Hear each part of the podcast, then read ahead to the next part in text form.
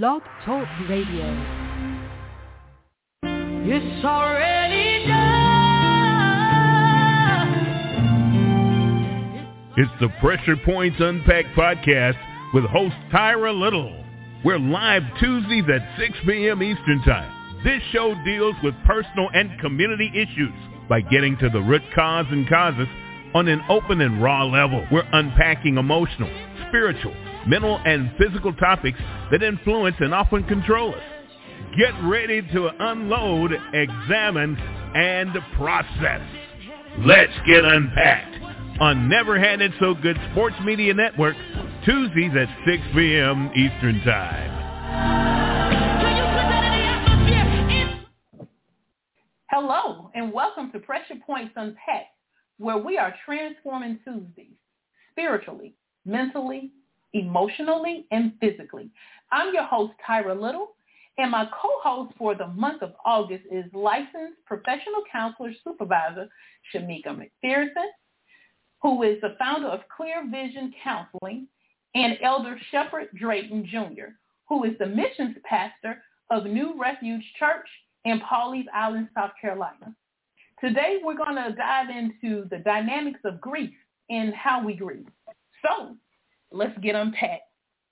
I want to first start off by welcoming Shamika, Shameek, as we will call her on the show. And Shamika, I want to give you an opportunity to let the listeners know a little more about yourself. Okay. Good evening, everyone.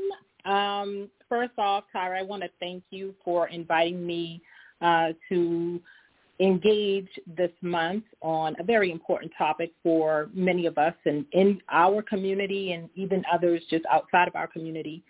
Um, and uh, thank you, Elder Shepherd, for also joining in and giving a spiritual component. So I just want to give thanks out for you guys first. Um, uh, as Tyra said, my name is Shamiquia McPherson. Everyone calls me Shameek because uh, Shamiquia is kind of hard to pronounce. I am a native of Charleston, South Carolina.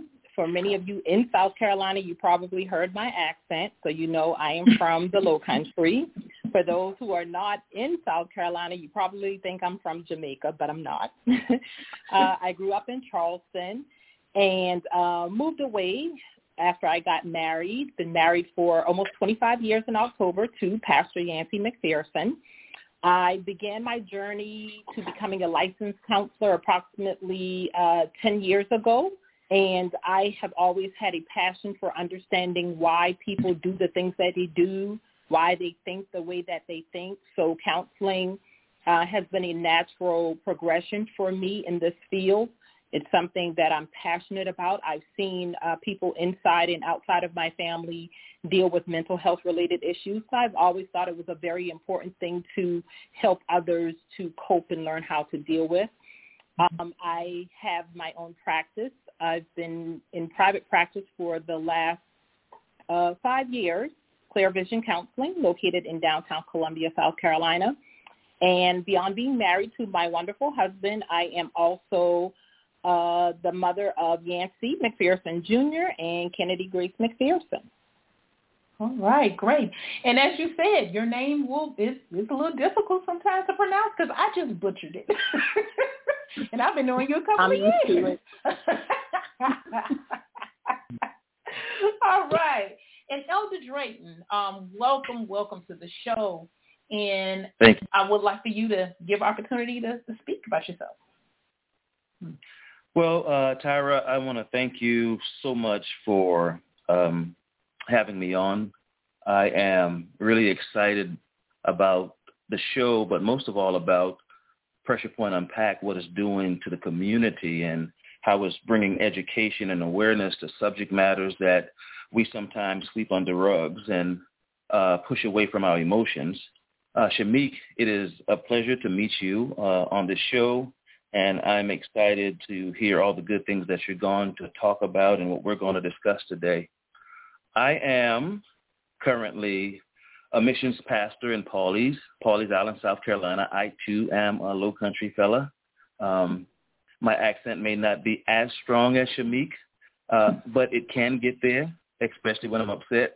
Um, uh, I am I'm married to my wife Andrea for the past 32 years. Um, we have two children. Uh, our eldest daughter was the was a victim of the post nightclub shooting, so grief is a very um, familiar subject to me. As an outreach pastor, um, I was an outreach pastor in Columbia area for about 11 years. As an outreach pastor, I got to see, you know, the pain and the trauma that uh, we go through in a community as it relates to grief.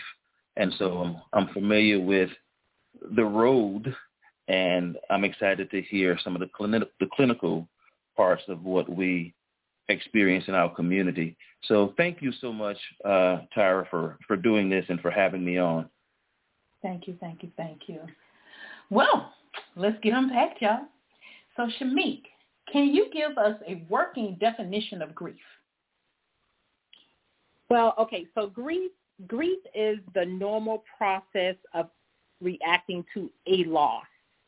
Uh, if you notice, I said a loss and I didn't mm-hmm. say death because grief is more than just death in many situations.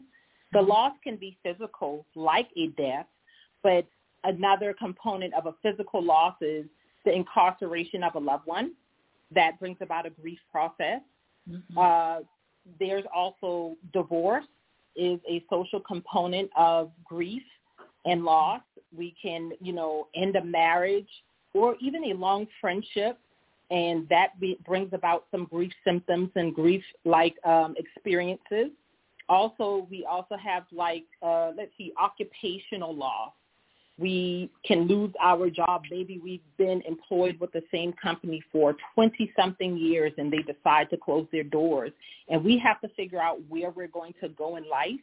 That also brings about some grief symptoms. And even when we have to battle chronic medical issues, that's a grief situation. You may have a diagnosis that limits you from doing some of the things that you had made plans to do in retirement or you know, you have to battle with a chronic illness like dementia with a loved one. That's also grief. Uh, we see veterans also have some grief components when they transition from being um, a military member, service member, into civilian life. We can also identify like that is a grief and loss situation because all these things are surrounding change that we feel like we cannot control or cope with too well. Mm-hmm. Wow, those are some really valid points, um, Shameek. And it's funny because you, as you were breaking down, you know, just giving the different examples of grief, um, you've hit my life. I hmm. mean, in everything that you said, you have you actually hit my life.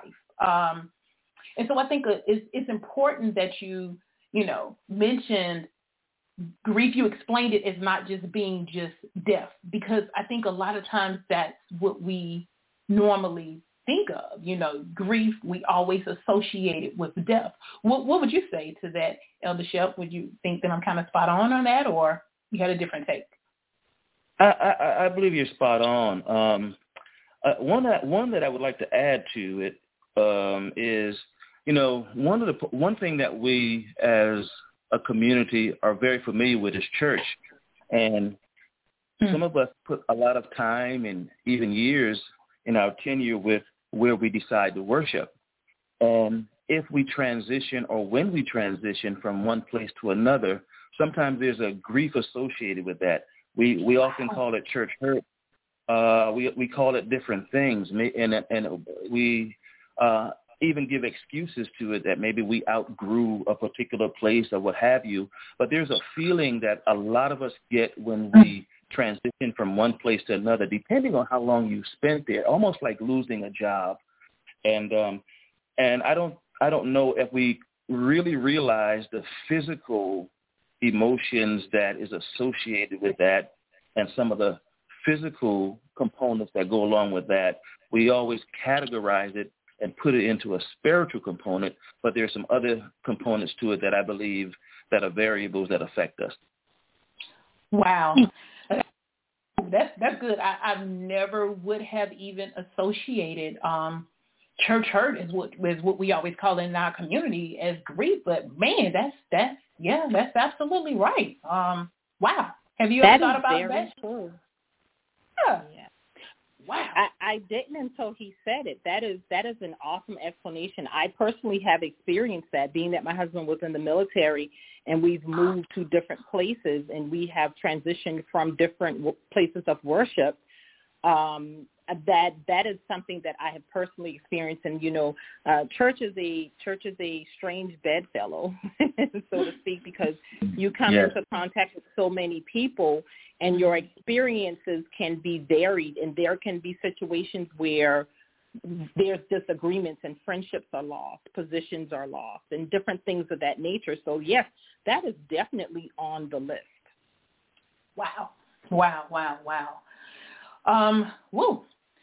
Well, Shameek, let me ask you a question um, because I know just even in my studies um, in the field of one of the fields of, of massage therapy, you know, we talk about grief. Um, we deal with how we can assist people in grief through massage therapy. Um, but in that, and in you know, going through all of the, the aspects of stuff, we we had to deal with the stages of grief. So if you would, um, I would like to kind of discuss that a little bit, the different stages of grief.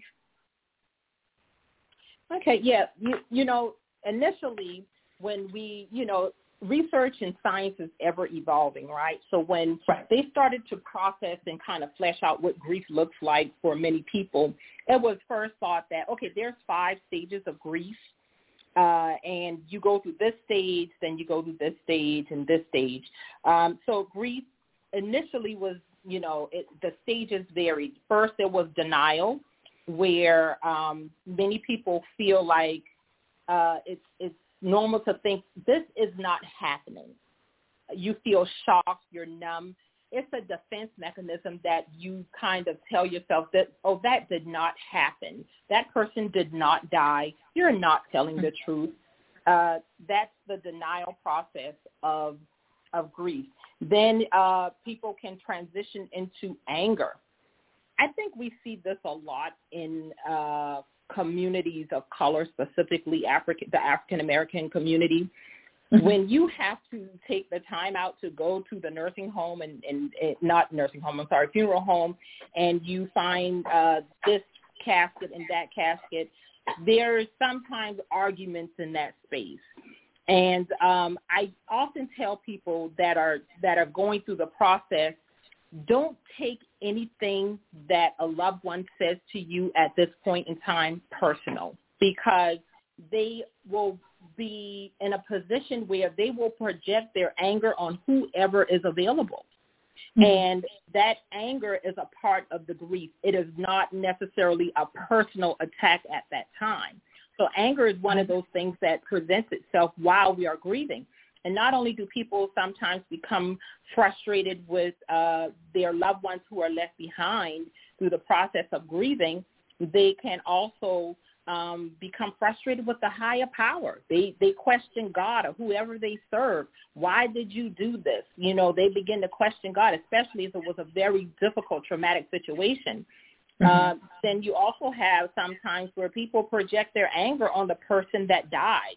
Uh, if they weren't drinking and driving, they would have been here. You know, you project your anger. And then there's the bargaining stage of, you know, what could I could I have done to prevent this? Um, if only or what if I had done this, this will have done this. This would not have happened. And some people will they will bargain with God and say, I will change my life if I could wake up tomorrow and this was just a bad dream. So they mm. go through the bargaining stage. Then there's the depression, the sadness, the crying, can't sleep at night, the insomnia, the hypersomnia, the loss of appetite, the isolation, the overwhelming feelings, the regret and loneliness. That's the depression. And then there's the acceptance phase, which is, you know, your final, can be the final stages where you accept, accept the reality of your loss and you accept that it can't be changed. Although you may feel sad, you're able to move forward with your life and you know that's when you begin to accept it now remember the stages have no order or no defined timeline. So you can cycle back to a stage that you've already been in. You may be in acceptance right now, but that doesn't mean that you may not cycle back to anger or bargaining with right. God or depression. It kind of flows. I, I always say it's like a wave. It's it's you never know what's going to come at you. Mm-hmm. And and I think that's really valid that you mentioned um, that it doesn't have an order, in that how the order can go back and forth. And so um, I know just for me, from my personal experiences, um, and the loss of a loved one, um, and now that you know you've made some other both both of you have made some of the very valid points of just different types of um, how grief doesn't always have to be a person. Um, you really got me, you know, thinking about a lot of things, but um, you do transfer back and forth from those stages. And I think for me, one of, I would say, I don't know if I want to call it a benefit. Well, I think that because of instantly jumping into counseling, I think it has helped as far as giving me tools to put in a toolbox. You know, so when I see myself falling in these stages, because as one thing for sure is that grief is a lifelong process. It's a process. And I think sometimes you have um, the church, you have different friends or family that may not have experienced the the grief that you have from a loss of a loved one because each each relationship is different. So whenever you experience grief, say with a, a loss of a loved one, it's always that relationship is different and so is going to affect you differently. And so, mm-hmm. you know, sometimes you have people that feel like, oh, well, you should be over that by now. I mean, didn't that happen a year ago or three years ago or four? You know, um, it's it's the and, and then the insensitive parts of it. But what I can say is that jumping into counseling, it helped to give me a tool that when I can see myself going down this way, okay, well now you learned this in counseling, so you may pull this out. Now, that's not to say that instantly I'm going to snap out of where I'm at or what's going on. I still got to deal with that point and with that process. Um, mm-hmm. And so, you know, what I can truly say, one of the things that was very beneficial to me was um, Elder Shep, you pointed out something to me that was so powerful. I remember coming in one day and you asked me how I was doing and I said I felt crazy. and um you was like, mm-hmm. And you explained to me that I'm three parts. And all parts of me were grieving at that time. And so for me, it began to help me identify when I had that mixed feeling, but you you also helped me assess as to which part you know was actually grieving at that time. And I, I don't know if you remember that, but I was able to use that formula to apply it to everything that has happened in my life since. Mm, um, mm, it, it, that was just powerful. I just, I, my God, I just think that, just that statement alone was so powerful. And it helped me during the days when life became so overwhelming that I could go back and always assess, I, I, I could always go back and assess that. And so, um, powerful tool. And I would love if you could kind of explain that for the listeners because someone else may be at that process and not understanding why they feel crazy at this given time or it may happen to them tomorrow. But to me, I thought that was a very powerful tool, and I pray that it will help someone else. I, I do remember that, Tyra. I, I remember um, that that uh, that day specifically, that day where we were, and how it all unfolded. Um, you know, when Shameek was talking, I really began to see just how ill-equipped we are as a church and you mentioned that sometimes people say you're still going through that. I mean, it's been some time. You're not over it yet. Uh, mm-hmm. And and this is usually from close people we know, friends or church members right. or people that we've associated with.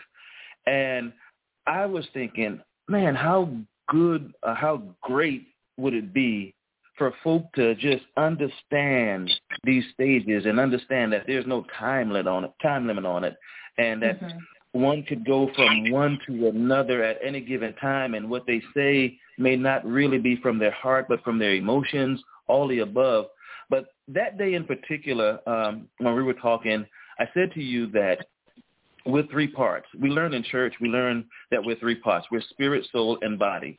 And oftentimes, when we go through a traumatic experience, we are very unbalanced.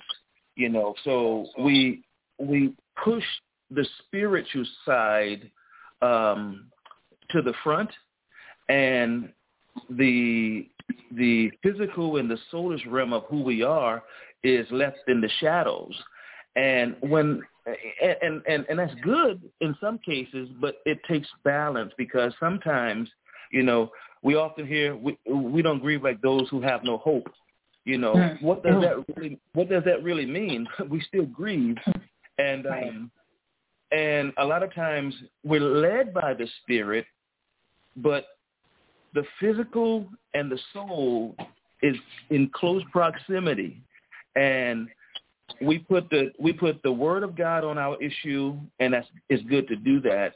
And we we we speak very spiritual about you know what we think we should say, but we don't really have balance on what we're really going through because we lack the education of what we really need to know to fight our battles. And so uh, that day, I said, I believe I said, because you're, I mean, that you are spirit, soul, and body, I knew, and I've in talking to you, there were highs and lows. The highs are when we quote the scripture and we quote the word of God and we believe, you know, what the word says. The, and then the lows come because the emotions, the soulish realm, you know. Mm-hmm. In the soulish in the soulish realm, there are ties in our to people that we, and they're not all bad. There are ties right. to people that we're never going to get rid of if I ask you or anybody that's listening, do you remember your first girlfriend or boyfriend? You're going to say yeah, and that's mm-hmm. because that is is going to be in your in the soulish rim of your existence for all your life. But if if you look in the mirror, you do not look the way you used to look. That's the physical part of you that's changing. And mm-hmm. then there's a spiritual component to you where you're talking or somebody's talking and you get goosebumps because the spirit of the Lord or the presence of a higher power, whatever you believe is there. Um, that's the spiritual component of you. And the categories of what our emotions and what we go through are all are, are sometimes in specific categories of life, you know. Um, and, and, and I think that's sometimes overlooked in the grief process mm-hmm. or in the education process of what we're going through. Yes. Mm-hmm. You know, yeah. to to pick, to piggyback on what uh, Elder uh, uh, Shepherd said, you know that that's a very true experience for many people within the spiritual community. Mm-hmm. Openly grieving is a challenge because our spiritual beliefs right. uh, drives home the thought that God um, you know, or whomever you serve, because you know I'm I'm going to be sensitive to the fact that not everybody's a Christian, but we, we we live on the idea that God does not make mistakes, right? And so mm-hmm. when someone passes away, we often say things like that. God does not make mistakes, and if you are in a place where you are going through any stage of grief where you are having trouble accepting or you are angry at God it can make you feel embarrassed or ashamed because mm-hmm. you are just like Elder Shepherd said. Um, you will hear, "We don't grieve like those who have no hope." So then right. you begin to question, why am I like this? Am I less right. spiritual because this is impacting me? But mm-hmm. you know, I think that we have to do a better job in our faith communities to mm-hmm. not only give a better understanding of just grief in general. But we have to do a better job of accepting and understanding that God has made us as complex creatures. And when he mm-hmm. made us as complex creatures, there are parts of us that, you know, control certain parts of us. Your sleep is controlled in your brain. You know what I mean? So if mm-hmm. you can't sleep, because because of this. It's not because you don't want to. Your brain is doing something, and that's right. a lot. That has a lot to do with a lot of mental health related issues. We tend mm-hmm. to shy away from talking about mental health and grief and trauma and all these things in our spiritual communities because it doesn't play to the idea that God doesn't make mistakes and I should always have hope on my side. Because you, right. the reality is you can have hope on your side and you can also walk into a therapist's office and process everything that's going through your mind. That's right. That's right. And, and I will even bring another piece to that. Um, looking at healing and, and people are making the statement, especially with the spiritual community, where we'll say healed, ED. Now, and they will give you scriptures. But there was a conversation that I had to have, and I said, you know, I hear what you're saying, but I don't agree with the part of healed with the ED. And my reason being is this. If I chop your arm off today or tomorrow, and you begin to feel like that arm is there, your arm is never going to grow back, right? But you, but you're going to have those feelings. Um, are, are you healed? I believe in a healing process because grief is a lifelong process. So I think a lot of times, you know, the faith community will make people feel like, oh, well, you ain't trusting God because you should still be there. To who? What what what does that mean that the person shouldn't still be at that point in their life? And who are who are you to judge? What what standards are we using to measure this? And so, you know, I want I, I agree. It gives um, it makes it hard for people to deal with the process. You know, um, we we definitely have to do a better job. And uh, Elder Shep, if you you know if you definitely if you think I'm I'm wrong with how I was explaining like the healing or the, the with the ED on it, I mean please you know definitely you you know can say something, but that's just how I feel when it comes to that.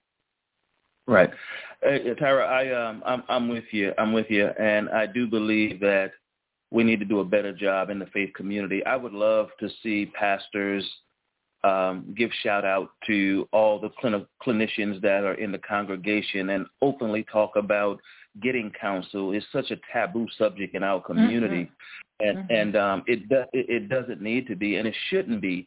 You know, Ephesians talks about how we are fitly joined together, each joint supplying, and there is there's a clinical side, a clinical approach to our healing and to our deliverance, so to speak, that we as a church community need to embrace and help to um, pull down the strongholds that are in the minds of people who feel like if I go talk to someone, I'm, uh, you know, I'm being crazy or what have you. Uh, right. And I and I think that education and even how you deal with someone that's grieving and how you recognize your friend that has lost a job, gotten a divorce or whatever the case may be, how you deal with them because those emotions are real. And if you understand, if you're educated on how to deal with them, uh, it, it's, it's better for our community. Um, you, you're a better friend.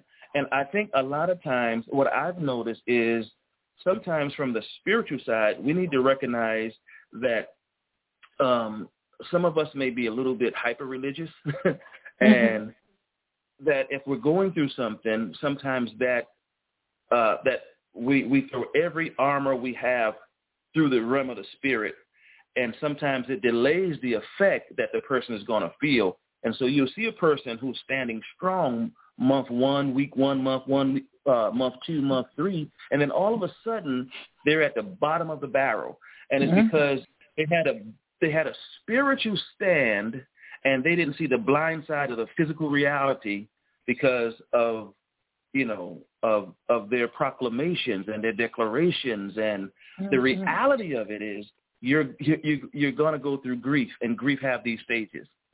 And so i think that we need to as a church as a church community begin to open the doors. If you want to have some conferences have some conferences about some um, uh, clinical things that are that are wrong in our community. Right. Right, Ab- absolutely. And you know, um, that was one of the things that I really um, congratulated um, Pastor McCallum on because at his church, like he has a mental health, um, like a ministry, a counseling ministry, and he didn't use not one person that was actually was it's not the deacons, it's not you know the other associate mm-hmm, ministers. Mm-hmm. He actually mm-hmm. got licensed professional counselors um, to assist the congregation in this because he understood that the need is great in our community and it's time out for you know the whole taboo behind counseling. And because you go to counseling it doesn't you know you you must don't have faith or you don't believe in god. He knew it was it's, it's time out for that. Um and so just like i said that's one thing i definitely congratulate him on. Um want to let the listeners know you can call in if you like. We're here at you can reach us at 914-205 5361. This is a perfect place for us to take a break um, and when we come back, we're going to deal with the types of grief. So this is Pressure Points Unpacked. I'm your host, Tyra Little, and we're going to take a commercial break. Your skin isn't just skin. It's a beautiful reflection of every single thing you've been through in life. Which is why Dove Body Wash renews your skin's ceramides and strengthens it against dryness for instantly softer, smoother skin you can lovingly embrace. Renew the love for your skin with Dove Body Wash. And welcome back to Pressure Points Unpacked, and I'm your host, Tyra Little. And today we're talking about the dynamics of grief and how we grieve.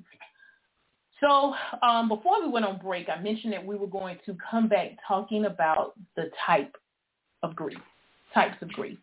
So Shameek, um, you know, I had a, a session and I was speaking um, with the counselor and, you know, I was talking about because for those of you who may or may not know, um, you know, we're dealing with some dementia health issues with my mother.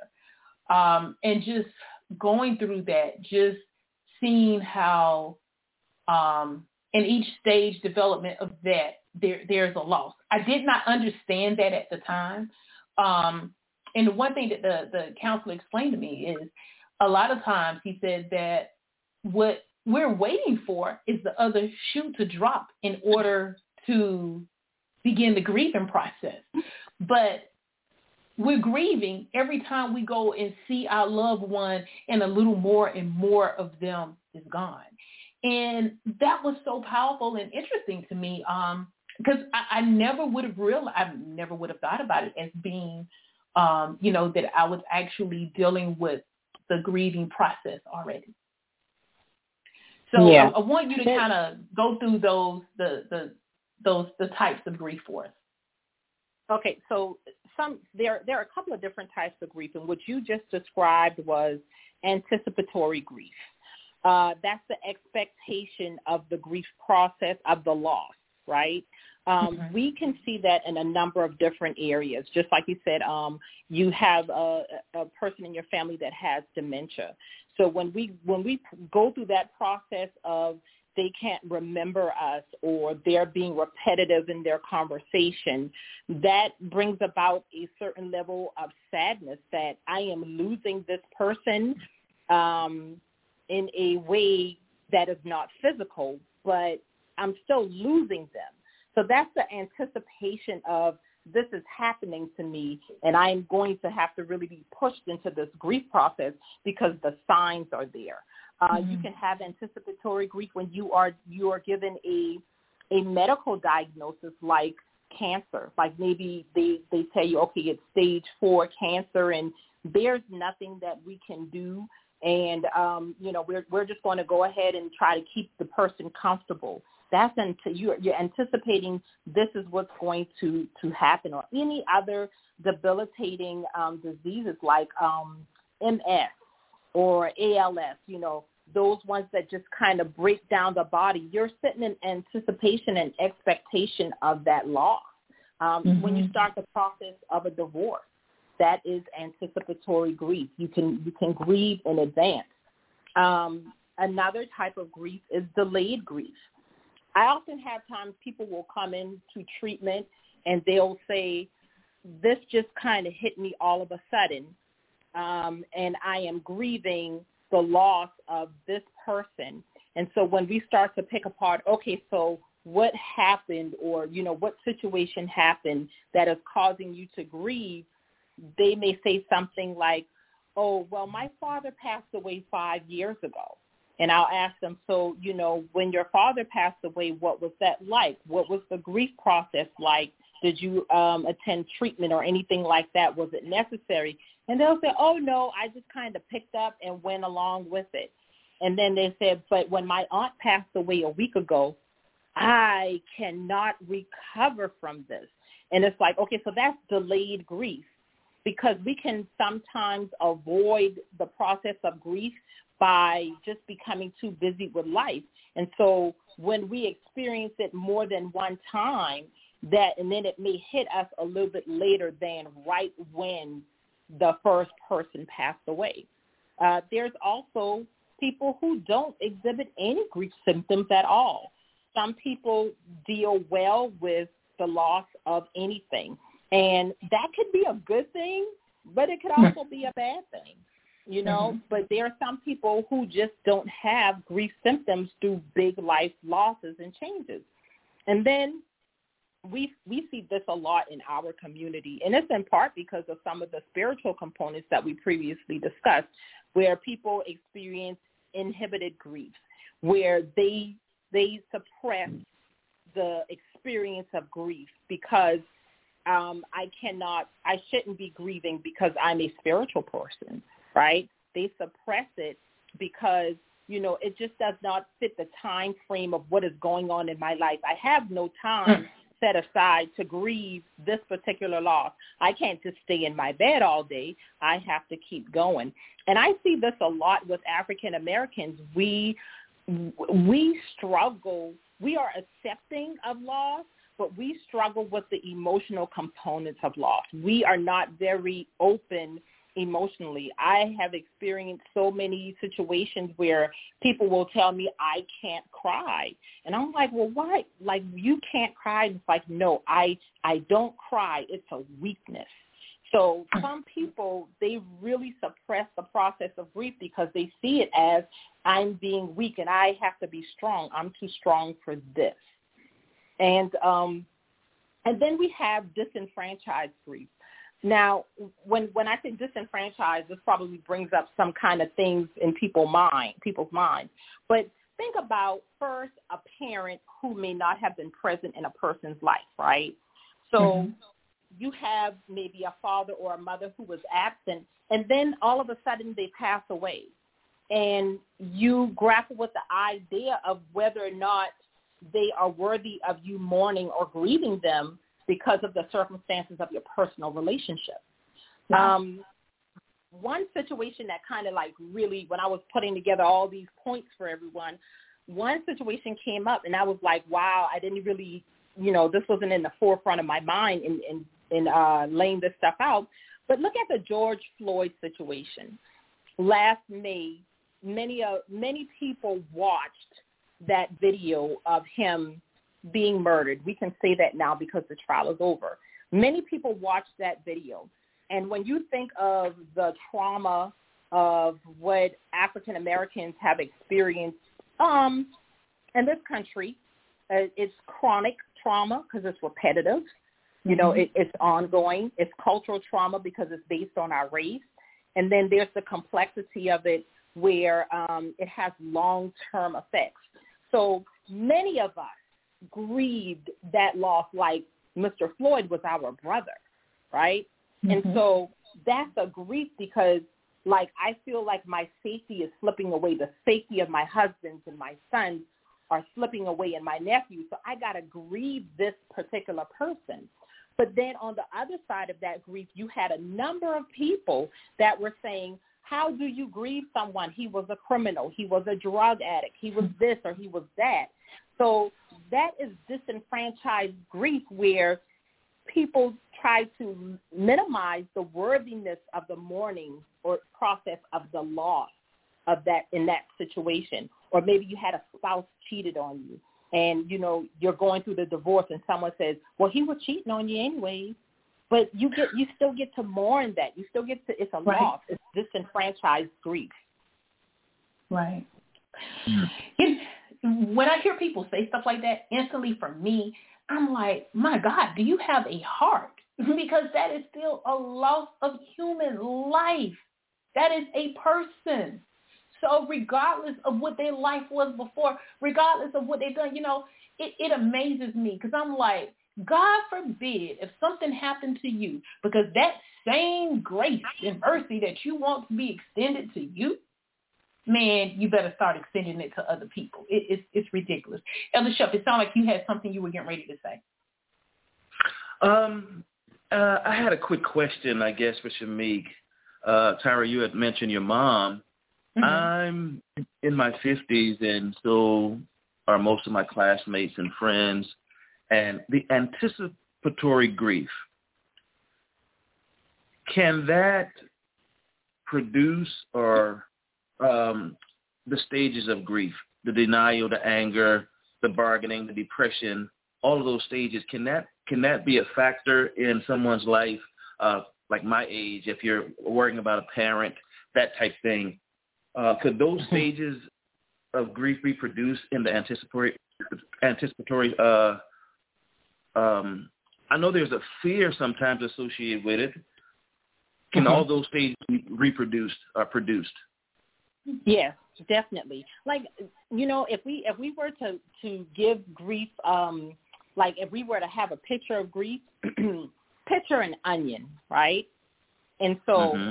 you got different layers to an onion, and when you peel it apart, you see each piece. So maybe like if we if we looked at that onion, the the stages are one layer, and then you know the the type is another layer. So when it comes to anticipatory grief, yes, you definitely can experience every stage of, mm. of you know what grief looks like because mm-hmm. you know you you have to get to the place of accepting. Um, I think it, it becomes very it, it becomes plain when there's like a significant change, like maybe a classmate passes away, mm-hmm. and it hits mm-hmm. you really hard, and you're like, wow, this you know this person passed away. And you you begin to say oh but but i'm healthy you know um you know i'm healthy i'm fine. But then you become angry when the doctor tells you oh you know mr drayton you have to uh minimize your salt intake. And you become right. angry. What do you mean? You know? And we respond based on a number of different things that go on in our life every day. But the thing that we have to do is always be in a position to examine how we're feeling it and why we're feeling it. Um, in the anticipatory grief, I remember when I first learned uh, like anticipatory grief, it took me back to a time where um, my grandmother um, was getting older. And I look at that period of time and even, you know, after she passed away, and I can say that I was probably in an anticipatory grief stage because I did not want to believe that she was aging the way that she was aging. I did not want to believe that she couldn't do the things that she did that I saw her doing my whole life. So I would tell her, "Oh, I used to call it just mama. Mama, you could do that. Okay, mama, you could do this. Come on, mama, let's do this. You know, come on, come on, mama, get up out the chair." Because I was in denial about she's aging and I am in the process of grieving the loss because she's getting older. You know? So and, and I mm-hmm. had to I had to be aware and examine myself. And that's something that we always should do. Like just check in with yourself. This is how I'm feeling and every emotion is a necessary emotion. It's what right. you do with it. Why am I feeling this way? You know, this is what I'm feeling and why am I feeling this way? And be accepting of it. But you, you definitely can experience every stage of grief in the anticipatory stage or even in the delayed grief stage, disenfranchised stage. I mean, when it comes to the disenfranchised grief in the George Floyd situation, we saw so much anger, but it's understood, mm-hmm. right? It had its place. It had its moment. So, yeah. Wow. Um, I have a question for you, um, Shameek. Can you tell me what what does what does grief look like? Like if I you know, you have different friends that you talk to from time to time and they're dealing with things or you may notice that something is different or they, they sound different. Um, what what does grief look like? Because I, I think that's really important to be able to identify it in yourself as well as in others so that you can begin to help a friend. You know, because sometimes we, we could be dealing with things and don't even realize, whoa, that's a form of grief. But when you're letting someone know what's going on with you and you're just talking and the person says, I think you're dealing with some grief. What can you give us some examples? Well, of, of course, there's the depression, right? Um, mm-hmm. There's the uncontrollable tears and sadness. And uh, and one thing I want you to understand is like, you know, we can transition from just basic grief to what we call complex grief where it means I'm, I'm sorry, mm-hmm. complicated grief, where it's been going on for a very long time. But it's it's the depression part where there's uncontrollable tears, there's sadness, there's feelings of hopelessness. Maybe the person no longer gets out of bed, or maybe uh, they get out of bed but they don't take care of their personal e- needs. Um, they're not eating, they're isolating, they're not socializing. Those are very common uh, symptoms. But mm-hmm. then when we get to the other side of it, like remember we talk a lot about the stage of anger for grief. The periods of anger uh, mm-hmm. are often present. People lash out, and uh, there's a certain level of irritability. In in normal situations, they can be just extremely irritable. Uh, there's also difficulty concentrating uh, because I, I just cannot focus to go to work today. So I am not going to go to work today. Then there's also people becoming worrisome or anxious. I think we've seen a lot of that with the COVID-19 uh, situation. When you think of it, uh, we have done a whole bunch of grieving in the last year and a half. You know, Normally, mm-hmm. um, you know, statistics show that on average, 2.5 million people die in the U.S. annually. Like some research that was done by uh, journalist uh, and behavioral health specialist Erica Crow, it says, you know, older people typically experience grief at higher rates than younger adults because they are experiencing a lot of spousal loss, changes in life, retirement, things of that nature, and death of their friends, siblings, and cousins. Things change. So, you know, and each grieving person, each person that passes away will leave behind about five grieving people. But think about the last year and a half and what we've experienced with COVID. Like this isn't just an older adult experience when we really, when we were really begin to examine it within the last year and a half. This is a young children experience. We have children who have lost teachers. We have children who have lost coaches. We have young adults who have lost friends. We have young adults who've lost older loved ones. So like I think our grief situation is actually magnified right now because of COVID. And so the anxiety has been heightened. The worry has been heightened. You know, uh, the Delta variant, we thought we were in a in a phase where okay, we're shifting a little bit, and now we're seeing a resurgence. So there's that anxiety that kind of comes up, and it's also a part of our grief process. Right. We got a caller. Hold on one second. I want to bring them in. Caller Hi, 8252. Yes, I have a question about, um, let me see if I can phrase this correctly, like how we view um, death and immortality in the African American communities. It's almost like we can't accept the fact that people are actually dying. Um, and when you talk to some of your loved ones who are elderly, um, a lot of times there are no arrangements in place. Um, you know, they don't want to talk about the fact that they are going to die. To hear from a therapeutic perspective, um, Shameek, what that what we call that and why that is, because it's almost like we expect that everybody's going to live forever. And I heard you talking mm-hmm. about you know something similar with your grandmother, but a lot of times I've seen in you know in white Caucasian communities where when the person dies, everything is in order. Um, you know, the, the kids know exactly what to do. Uh, of course, that's not always the case, but I've certainly seen that. But where in our communities, like everybody's scrambling trying to figure out like how to you know make arrangements and it's almost like we didn't expect and mama been sick for 20 years but we didn't expect mama to die kind of thing so I, i'd be interested to hear your perspective on that well, you know what you what you just described was something that happens in our community all the time. And believe it or not, I actually deal with this a lot with my clients who are caring for elderly um, family members. Um, I kind of picked up this habit of of addressing it when I worked with um, the Emanuel Nine families because we did a series with uh, some of the seniors there, and we had some people come out and talk about having a living will and having a will in place in case you know certain things happen. And i think that we do sometimes we we are in denial about that that's that stage of denial. And we are not really engaging the fact that you know this person is transitioning. We begin to take on a faith walk you know, like, oh, she's gonna be fine. She's she's she's gonna be fine. It's just like, okay, I understand that that hope is there, but what do you plan for? So a lot of times when I have uh, clients who come in and they they are caring for aging family members or a family member who's been diagnosed with something that's chronic or debilitating, I often say to them, so what is your family plan? Does this family member have a living will? And, you know, do they have a will? And a lot of times my clients will look at me like, well, why is that important? And I said, well, I want you to think about the dynamics of your family.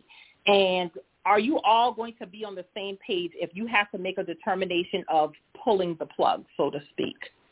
And they immediately like, oh no, we I no, we we probably could never get on the same page. And I always explain to them that if you have these things in place and you you are first of all honoring your loved one, right? Uh, if you have a will in place, you are honoring your loved one, and you are also taking out that anger part of the stage of grief. You're not necessarily taking it out, but you may minimize it you minimize the anxiety and the anger part of it because we're no longer having to come together to make this terrible uncontrolled, you know, situation better by saying, oh, let's pull the plug on grandma or let's pull the plug on mom or dad. We are going to come together to honor what they want us to do. Maybe they right. don't want to be on life support. Maybe they do. So this is actually something I actually do a lot in in therapy with um, some of my clients who are who are caring for aging people because it reduces the anxiety of having to take care of everything after the fact. Mm-hmm. That's good. Did I answer your question, caller? Thank you. Yes. Awesome. Okay. Thank you. um, now, you know what? And as you were saying it, I, I thought about something else, Shameek. Um, and I definitely want you to chime in on this too, Elder Shep. Um, I think, and I'm trying to figure out if this falls under, I, I kind of think it does fall somewhere into either the, um, the grief types, um, because sometimes I feel like we can be selfish.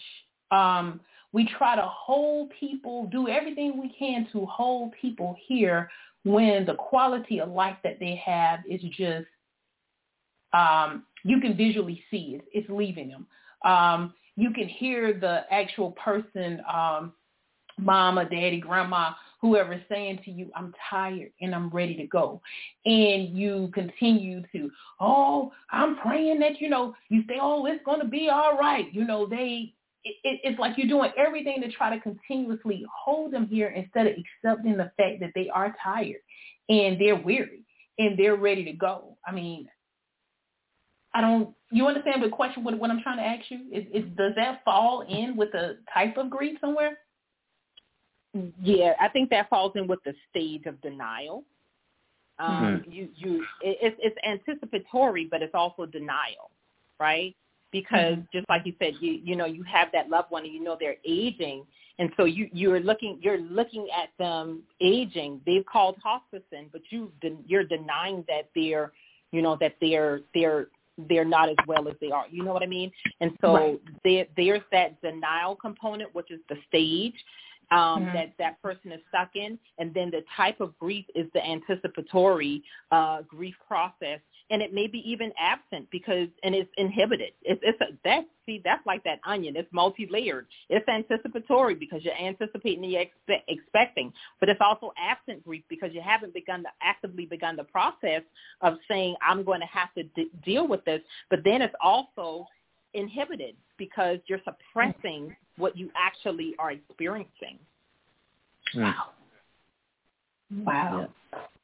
That's Good that's a lot. you know, the uh, one one of the things that I think that um, is a factor in our community. We have such systemic issues in our community, and there is some selfishness in our community.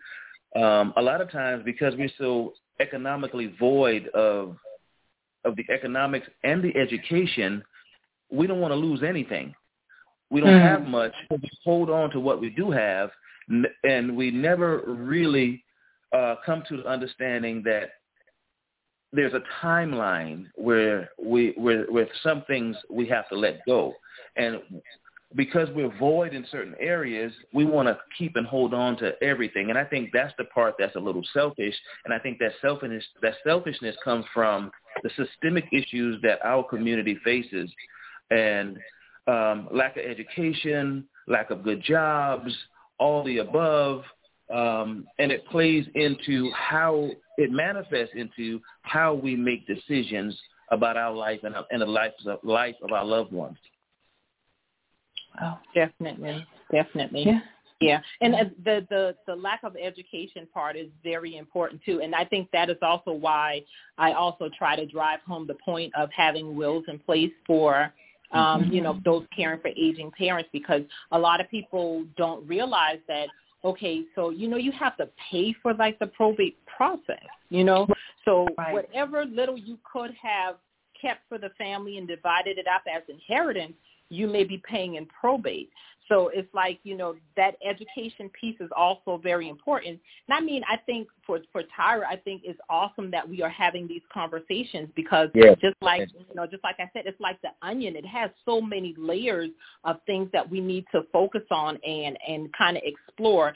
And like Elder said, um, it goes back generations into our cultural experience of you know our experience in this you know this nation is indicative of how we're going to process many different things in life including Mhm. grief and and those experiences Yeah, definitely. That's good. Um, Shameek, I have a question for you because I know we're coming coming to a, a closing time, and I, I kind of we, we've covered so much stuff. Um, I, I want to leave the listeners um, with some pointers. So I want you to give us some pointers on how to cope with grief. Okay, so you know, I think the first thing you have to do is manage your expectations. You have to Mm. have patience and uh, compassion, grace, and validation for yourself. Uh, you, you, I sometimes will see people and they'll say, "But this happened a year ago," and I said, "Well, you know, you just have to have a little bit more grace and continue to go through the process. You have to be patient. You have to be compassionate to, towards yourself. So we have to first begin within ourselves to manage our expectations of what we are doing through the grieving and how we're experiencing through the grieving process. Mm-hmm. Also, we have to accept that this is a natural process. Uh, like like you guys pointed out, sometimes people are holding on when all the signs are there. So we have to take a step back and accept that this is the natural process and identify and accept what you cannot change and and control. So you it's an acceptance process and you got to take your time with that process. Um, one of the biggest things that you should not do is don't isolate yourself find support of people to connect with. Um, there are a number of people who have family members who unfortunately commit suicide. Uh, joining a suicide support group would be important. Reaching out to your church or having a ministry um, that deals specifically with grief. A church that I worked with um, in my time in Charleston, um, Mount Moriah Baptist Church, they actually have a grief ministry and they help people through the grieving process. And I've worked with them for a number of months, close to a year, in helping them understand the grief process and to develop strategies for um, for helping others and themselves through the grief process. So connecting with people to support is great. Um, plan how you're going to move forward. Don't just get stuck. Grief is like a wave. Sometimes it's going to knock you under. Sometimes you're going to be able to stand through the wave. But your goal in it all is if it knocks you down, you don't want to drown in it. And if you're supporting right. people, be mindful of what you say to them. Don't say, well, at least they live a long time. Say, well, I'll always remember that time they did this. Don't say, at least they're not suffering. Say, uh, I'll always remember that time he took us to play softball or, man, he could hit that softball so far. Don't say, right. oh, they're in a better place. I'm sorry for your loss. They will be missed. Right. Let's be mindful of how we're communicating. Grief etiquette, and we will touch on that too in this month. Grief etiquette. Elder Shep, um, you have something you want to contribute to to that for um, um, giving some some coping skills. Uh, yeah, I think that sensitivity. You know, um, if you don't know better, how would you want to be treated? You know, mm-hmm. um, especially if you've experienced grief. Um, you know, just being sensitive to the other person, where they are in the process. Uh, be careful. Uh. Think about what you're going to say before you say it. Be be observant. We've learned tonight that grief is not necessarily associated with death.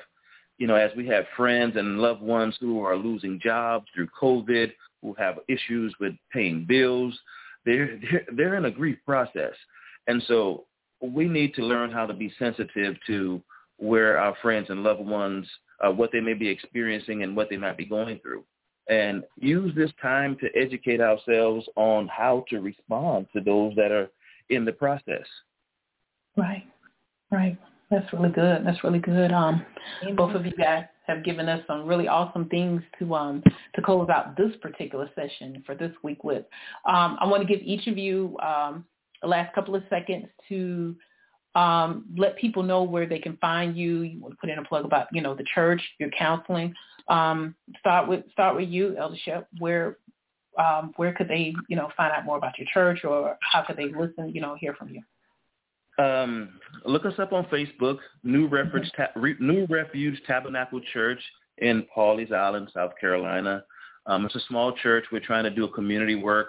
We're trying to bridge the gap um, with churches, bringing churches together. We're working on something called PI United, Pawleys Island United, where we bring where we bring in churches together um, outside of church in the community and um, to do community work. So grab us on Facebook, New Refuge Tabernacle Church, Pawleys Island, South Carolina. Great, great, great. Thank you, Shameek. Oh, How can the okay, listeners reach out to you? okay, so I have an office in downtown Columbia. Um, right now, uh, we are in the phase of COVID where we are able to do telehealth. So pretty much if you're in the state of South Carolina, I'm licensed in South Carolina, so I can treat uh, just about anybody. I will say that uh, COVID has hit me upside of the head, and so mm-hmm. I do have a full caseload. However, if you need help, um, don't hesitate to reach out to me. You can reach me at 803-888-9058. Uh, that's my office number. If I don't answer, uh, you can leave a message and I will return the call.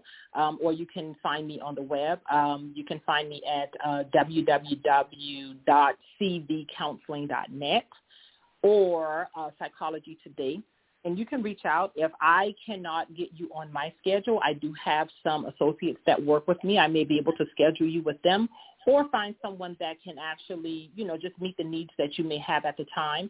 Um, I always put myself in a position of being a connector. Even if I cannot treat you, I'm going to give you multiple references uh, for people who can because I believe that uh, managing your mental health it, it goes up, it goes along with the whole body right. wellness situation. If your mind is right, your body's right, everything will line up. Amen. Amen. All right. Well, this is Pressure Points Unpacked. I'm your host, Tyra Little. Join in with us next Tuesday, 6 p.m. Eastern Standard Time as we continue to navigate through this segment of dealing with grief. Um, you can reach Pressure Points Unpacked. We're on Facebook. We're on Instagram. Follow us. Um, send me a message if you have a topic that you may want us to talk about. And remember, you can always call in. Our call-in number is 914-205-5361. Again, this is Pressure Points Unpacked. I'm your host, Tyra Little, and I look forward to talking with you again next Tuesday. It's already.